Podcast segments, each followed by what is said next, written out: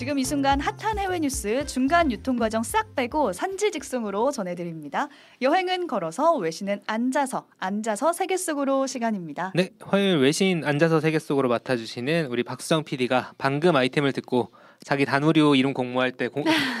지원한 적 있다는 사실을 폭로했습니다. 네, 안녕하세요. 세계 곳곳을 돌아다니면서 매주 해외 외신 전하는 박수정입니다. 제가 그 바쁜 와중에 그 단우리오, 단우리오. 음. 그 국민 대상으로 이름 공모했었거든요. 그렇죠. 그때 제가 공모를 하면서 아 이거 너무 될 것 같다. 그래서 이게 당첨이 되면은 플로리다로 보내준대요. 스페이스X 그래서 보러 제가 저희 부장님께 지금 최 부장님께 직접 말씀도 드렸어요. 저 플로리다 가야 돼서 미리 휴가 좀 양해 좀 해주세요. 말씀드리고 부장님도 오케이 대신 가서 취재해 와라. 아, 그렇게 합의가 됐었는데 근데 근데 안 됐죠. 안 됐어요. 그래서 전이 비리를 언젠가 밝혀내고야 말 어, 겁니다. 어 떤 거로 지원하셨어요? 그때 제가 지원했던 이름이 달고나였어요. 달고나. 네, 안 여기까지. 될만 네, 안 될만 했고요. 첫 번째 소식으로 가볼게요. 네, 오늘의 첫 번째 소식 포브스 선정 30 under 30 아시아가 발표가 됐습니다. 아, 오. 요, 제가 좀 발음 발음 좀 과했어. 30 under 30 아시아 네. 아니고 아시아라고 네. 해주셔야 되는데 요즘에 포브스 선정 이게 땡땡땡. 유, 유행어처럼 어, 쓰잖아요. 네네네. 뭐 밈처럼 이렇게 쓰는데 오늘은 진짜 그 포브스입니다. 포브스가 사실 미국에서 유력한 경제 잡지죠. 그리고 세계 부자 순위 이런 거 매년 발표하는 그런 곳인데 지난 17일에 어, 2023년 아시아의 30 under 30를 발표를 했습니다. 네. 이 thirty under thirty가 thirty가 대체 뭐냐. 뭐냐고요? 제가 네. 오늘 준비하면서 계속 고민해서 이걸 30 under 30이라고 해야 되나. 했는데 30, 30이라고 많이 하더라고요. 그렇죠. 그냥. 30, 30이라고 음. 많이 표현을 하고 지금 화면 띄워드리고 있는데 문자 그대로 30살 미만의 30명이라는 뜻이고요. 아, 30살 미만. 그렇습니다. 일단 저희 탈락인가요? 네, 조건에서 탈락이요. 네. 2011년부터 포브스에서 매년 선정을 하고 있어요. 뭐 예술이나 금융, 미디어, 과학 이런 10개의 분야에서 활약하고 있는 30세 미만의 젊은 리더들을 선정하는 것입니다. 아, 대륙별로 선정을 하고 있는데 이번 지난주에 아시아 태평양 지역에서 발표가 난 거죠. 음. 음. 그럼 이제 이 아시아에서만 뽑은 30명이니까 음. 한국인들도 되게 많이 있을 것 같고. 그렇죠. 그 일단은 제가 오뜨밀 팀원들 이름 없나? 아, CBS 사람들 이름 없나? 없나? 살펴봤는데 찾아봤어요? 30대가 별로 없죠. 안타깝게도 우리가 나이가 안 돼서 나이 그렇죠. 제한에 네, 나이 네, 제한에 걸렸어요. 딱 걸려서 일단 저희 회사 직원은 없는 걸로 보이고 저도 일단은 한국인인지라 한국인 몇 명이 받았나 이렇게 세워보게 맞아요. 되더라고요. 그게 가장 궁금해요. 그렇죠. 근데 30명씩 어 10개 분야니까 음. 총 300명인데 음. 그 중에 28명이 한국인입니다. 어, 오, 맞네요. 300명 중에 28명. 음. 저 이게 사실 뭐 줄 세우라고 만든 순위는 음. 아닌데 줄을 또 세워보게 되잖아요. 그래서 1위는 인도에서 어 75명. 75명, 어, 우와, 되게 2위는 많네요. 중국으로 34명. 음. 네. 그러니까 인도가 좀 압도적으로 많고요. 맞네요. 일본이 그 다음으로 33명이고요. 어, 싱가포르가 싱가포르가 30명으로 30명. 4위를 기록을 했는데 어, 우리나라가 5위죠. 그래서 음. 뭐 28명. 굳이 뭐 인구 대비로 생각을 해본다면 그렇죠. 싱가포르가 우리나라가 압도적으로 순위가 높다고 그렇죠. 할 수가 네. 있습니다. 음, 그 28명이 누군지 지금 말씀해 주시는 건가요? 네, 제가 오늘 한 분 한 분 다 거론을 하고 싶지만 방송 시간이 부족하니까 전체 리스트는 포브스 홈페이지에서 확인을 하실 수가 있고요. 오늘은 제 맘대로 여기 선정된 분들을 쫙 살펴보니까 두 가지 카테고리로 두 가지 테마로 분류를 할 수가 있겠더라고요. 음. 그래서 그 두 가지로 나눠서 좀 설명을 해드리려고 하는데 첫 번째는 어떤 건가요? 일단 첫 번째는 K 컬처입니다. 아, 음. K-팝? 네. 어, 누가 받았을지 알 것 같은데. 어, 지금 머릿속에 떠오르는 인물들이 있으시면 한번 댓글로 있어요. 예. 네, 그쵸. 한번 댓글로 달아주시고 지금 설, 28명이 선정이 됐다고 했는데 그 중에 총 8분이 문화예술 분야에서 수상을 했어요. 오. 강고. 그러니까 그만큼 우리나라가 문화예술 분야에 아시아에서 강국이다, 초강대국 이다. 음. 라고 할수 있는 건데 지금 제가 보여드리고 있는 이 문장이 어, 우리나라 케이팝이 얼마나 그 위상이 높은지를 좀 역설적으로 보여주는 아하. 문장인 것 같아요.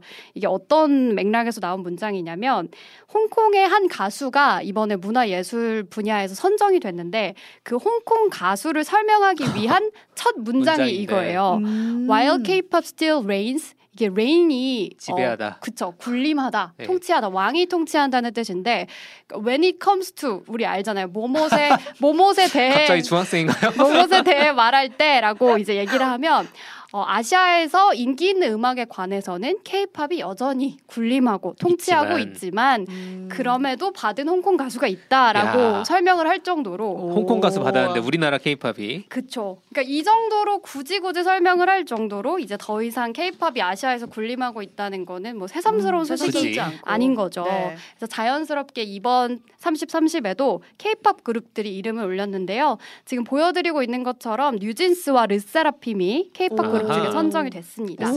참고로 어, 네, 죄송해요. 선정될 만 했네요. 그쵸. 참고로 BTS가 2018년에 받았습니다. 네, 이미 받았었고요. 그걸 언급하면서 이 기사에서 이렇게 덧붙이더라고요. BTS와 블랙핑크를 이어갈 거대한 열풍을 그러 이어갈 새로운 그 그룹들이 케이팝 씬에 등장하고 있다라고. 하면서 2022년에 데뷔한 이 두 그룹들의 성과와 성취를 자세하게 묘사를 하고 있습니다. 그렇죠. 네, 배우들 얼굴도 보이던데요. 그쵸. 뿐만 아니라 지금 보여드리고 있는 것처럼 글로벌로 활약하고 있는 음. 우리나라 배우 세 분도 음. 이름을 올렸습니다. 세 분 다 여성이더라고요. 더글로리에 나왔던 그리고 기생충에 출연했던 정지소 양, 아. 또 스카이캐슬의 김혜윤 씨, 또 오징어 게임의 이유미 씨가 선정이 아, 예. 됐습니다. 넷플릭스 드라마 들이 확실히 글로벌 영향력이 있네요. 맞아요. 네. 이분들 보면은 다 이제 해외에서도 한국에서만 활동을 했을 뿐인데 해외에서도 자동으로 음. 인지도가 높아졌고 음. 그 외에도 지난 월드컵 스타였던 조규성 선수, 조규성 선수. 오, 오, 신기하네요. SNS 스타죠. SNS 스타로 유명해졌다고 이제 묘사가 되어 있는데 이 사람은 축구 실력뿐만 아니라. K-팝 스타처럼 생긴 외모로 유명해졌다. 아. 라고 언급이 되면서 소셜 미디어에서 팔로워가 급증한 것까지 이제 성취로 언급을 하고 있더라고요. 아, 아, 성취로? 때. 네. 잘생긴 얼굴이 성취.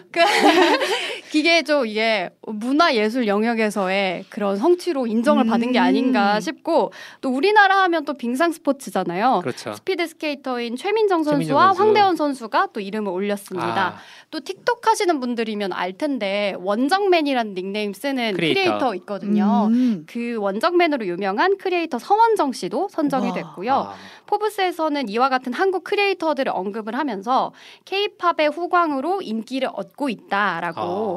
케이팝 산업이 음악 분야를 넘어서 다른 한국의 여러 예술 분야에도 이렇게 어, 낙수 효과가 일어나고 있다. 그렇죠. 뭐 아, 그런 중요하죠, 이야기를. 네. 언급을 하고 있었습니다. 저는 진짜 제 이름이 올라간 것도 아닌데 뭔가 뿌듯하고 뭔가 어깨가 으쓱여지는 그런 느낌이 들거든요. 다른 분야도 쭉 말씀을 이게 해주세요. IT 좋네요. 쪽에 되게 그 많이 선정되고 그랬어요. 뭐, 옛날 보- 기사 아. 찾아봐도 맞아요. 네. 보통은 원래 뭐 투자를 많이 받은 창업가들이나 뭐 그런 쪽으로 많이 언급이 되는데 우리나라의 경우에 피아니스트 임윤찬 씨와 플루티스트 김유빈 씨도 이렇게 대중문화가 아닌 곳에서도 선정이 됐고 음.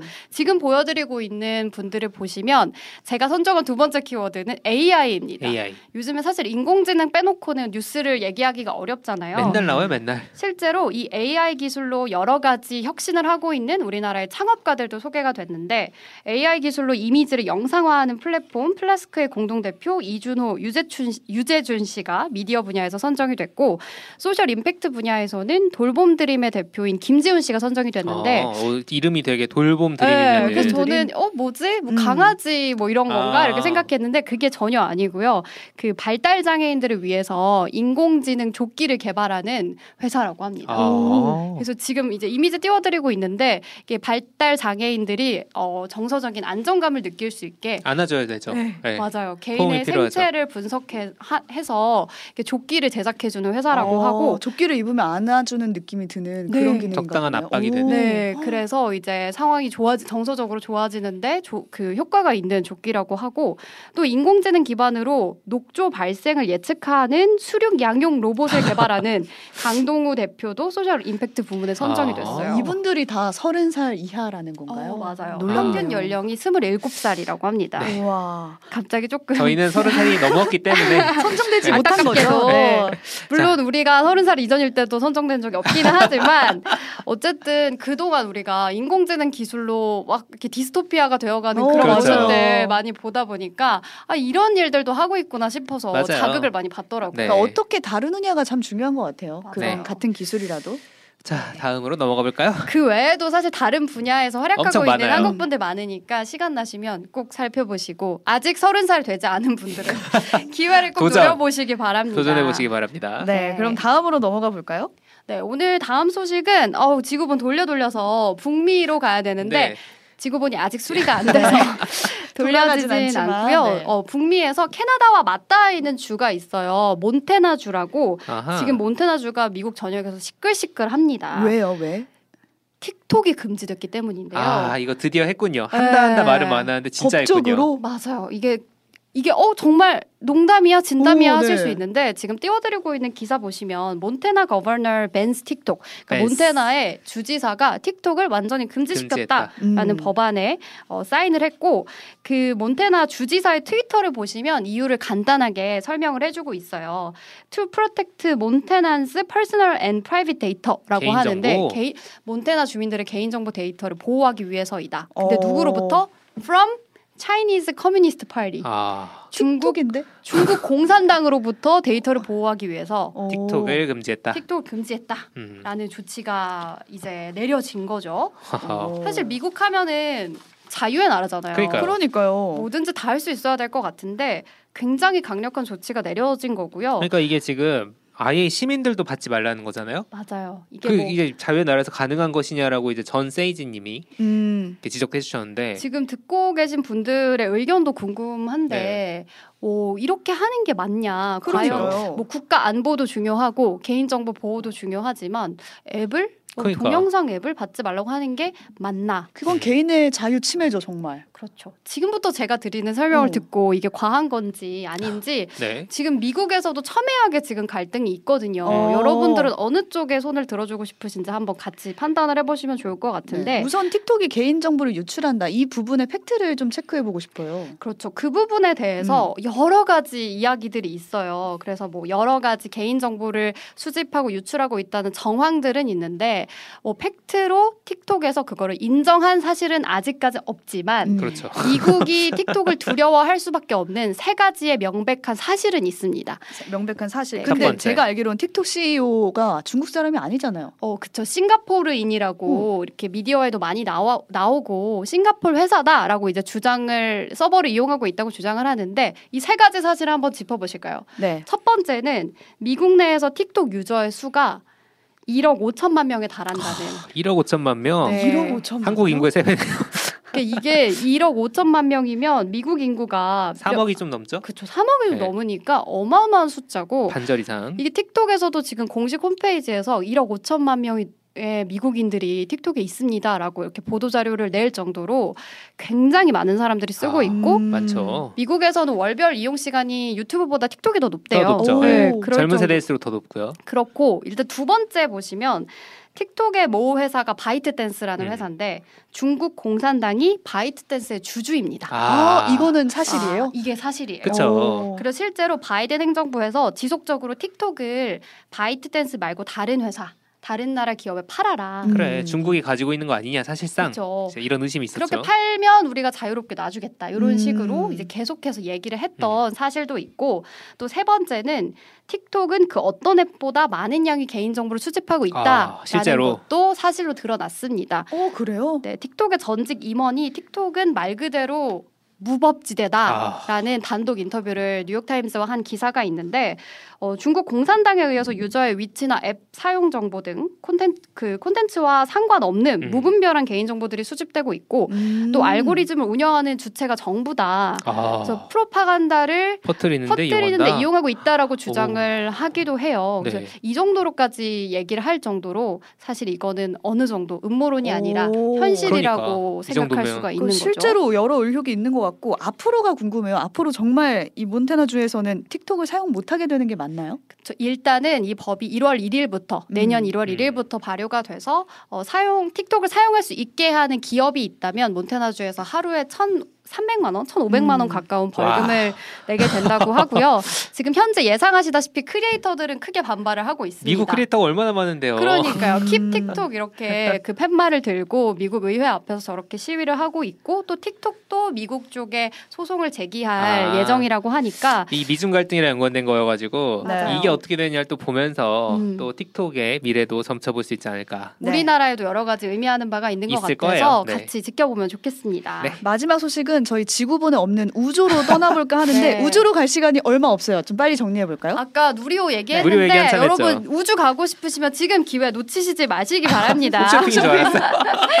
지금 2024년 상품은 벌써 매진이 됐고요. 홈쇼핑 아닌데 프랑스의 우주 여행회사 제팔토에서 당장 내후년부터 떠날 수 있는 우주 상품을 아? 내놨는데 어 1억 5, 1억 7천만 원만 있으시면 가실 수. 있고요. 아, 1억 7천만 원. 네, 1억 7천만 원이면은 그쵸. 그 BHC 배상금 다 받아도 못 가는 그런 금액인데 우주 가서 미슐랭 스타 셰프와 함께하는 그 우주 상품이 출시가 됐다고 와. 하거든요. 지금 제가 사진 보여드리고 있는데 아 근데 이 사진 보니까 무슨 열기구 같은 거 생겼는데요. 이걸 타고 가는 거예요? 이게 특수 제작된 열기구고요. 네. 실제 우주에 가면은 일반인들은 중력이 없어서 너무 힘들잖아요. 네. 음. 중력이 작용하는 끝자락이라고 합니다. 아. 그래서 우리는 그냥 비행기에 탄 것처럼 앉아서 지구를 구경하면서 아. 미슐랭 스타 저녁을. 어, 먹을 수 있는 그런 상품인데 어, 이거 제가 혹시 몰라가지고 한번 예약하러 들어가 봤거든요 아이고. 홈페이지에 근데 예약금이 1,500만 원이어서 1,500만 원이 예약금. 이제 바로 이제 페이팔로 결제가 돼서 이제 손이 덜덜 떨려가지고 얼른 나와야죠. 얼른 나왔는데 아. 생각보다 쉽게 저 티켓을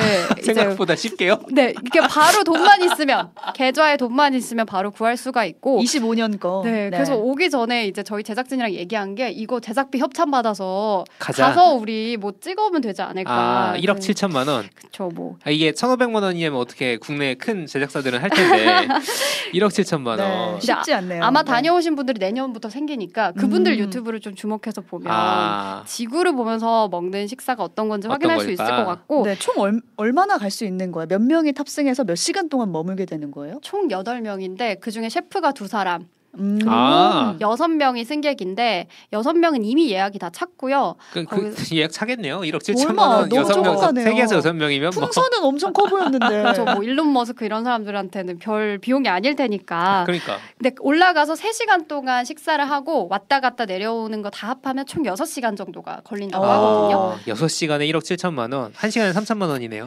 네. 틱톡 2시간 쓰면 3천만 원 않네요. 내야 되는데 몬테나에서. 제 아무튼 생각에는 네, 미슐랭 안 하고 그냥 네. 햄버거 정도 먹고 한 방에 한 100명 정도 가게 된다면 저희 어. 여행 대중화가 되지 그쵸. 않을까 우주 여행. 나중에는 비행기처럼 탈 수 있지 않을까 그런 희망을 갖게 저가 됩니다. 항공사처럼 그런 게 생기지 않을까요? 저가 우주 여행사. 네. 오, 저가 저가 저가 우주 비행 풍선. 그걸 우리가 미리 창업을 해볼까요? 왠지 전도 유망한 것 같은데. 네, 얼른 창업이요? 돌아가실 시간인 것 이름은 같습니다. 달고나. 네, 달고나. 얼른 보내드려야 될 것 같아요. 네, 여러분 저는 그럼 창업 계획을 짜러 이만 돌아가 보도록 하겠고요. 다음 주 화요일에 다시 뵙도록 하겠습니다. 감사합니다. 네, 함께한 조석현 PD와도 여기서 인사 나누겠습니다. 두 분 고맙습니다. 감사합니다.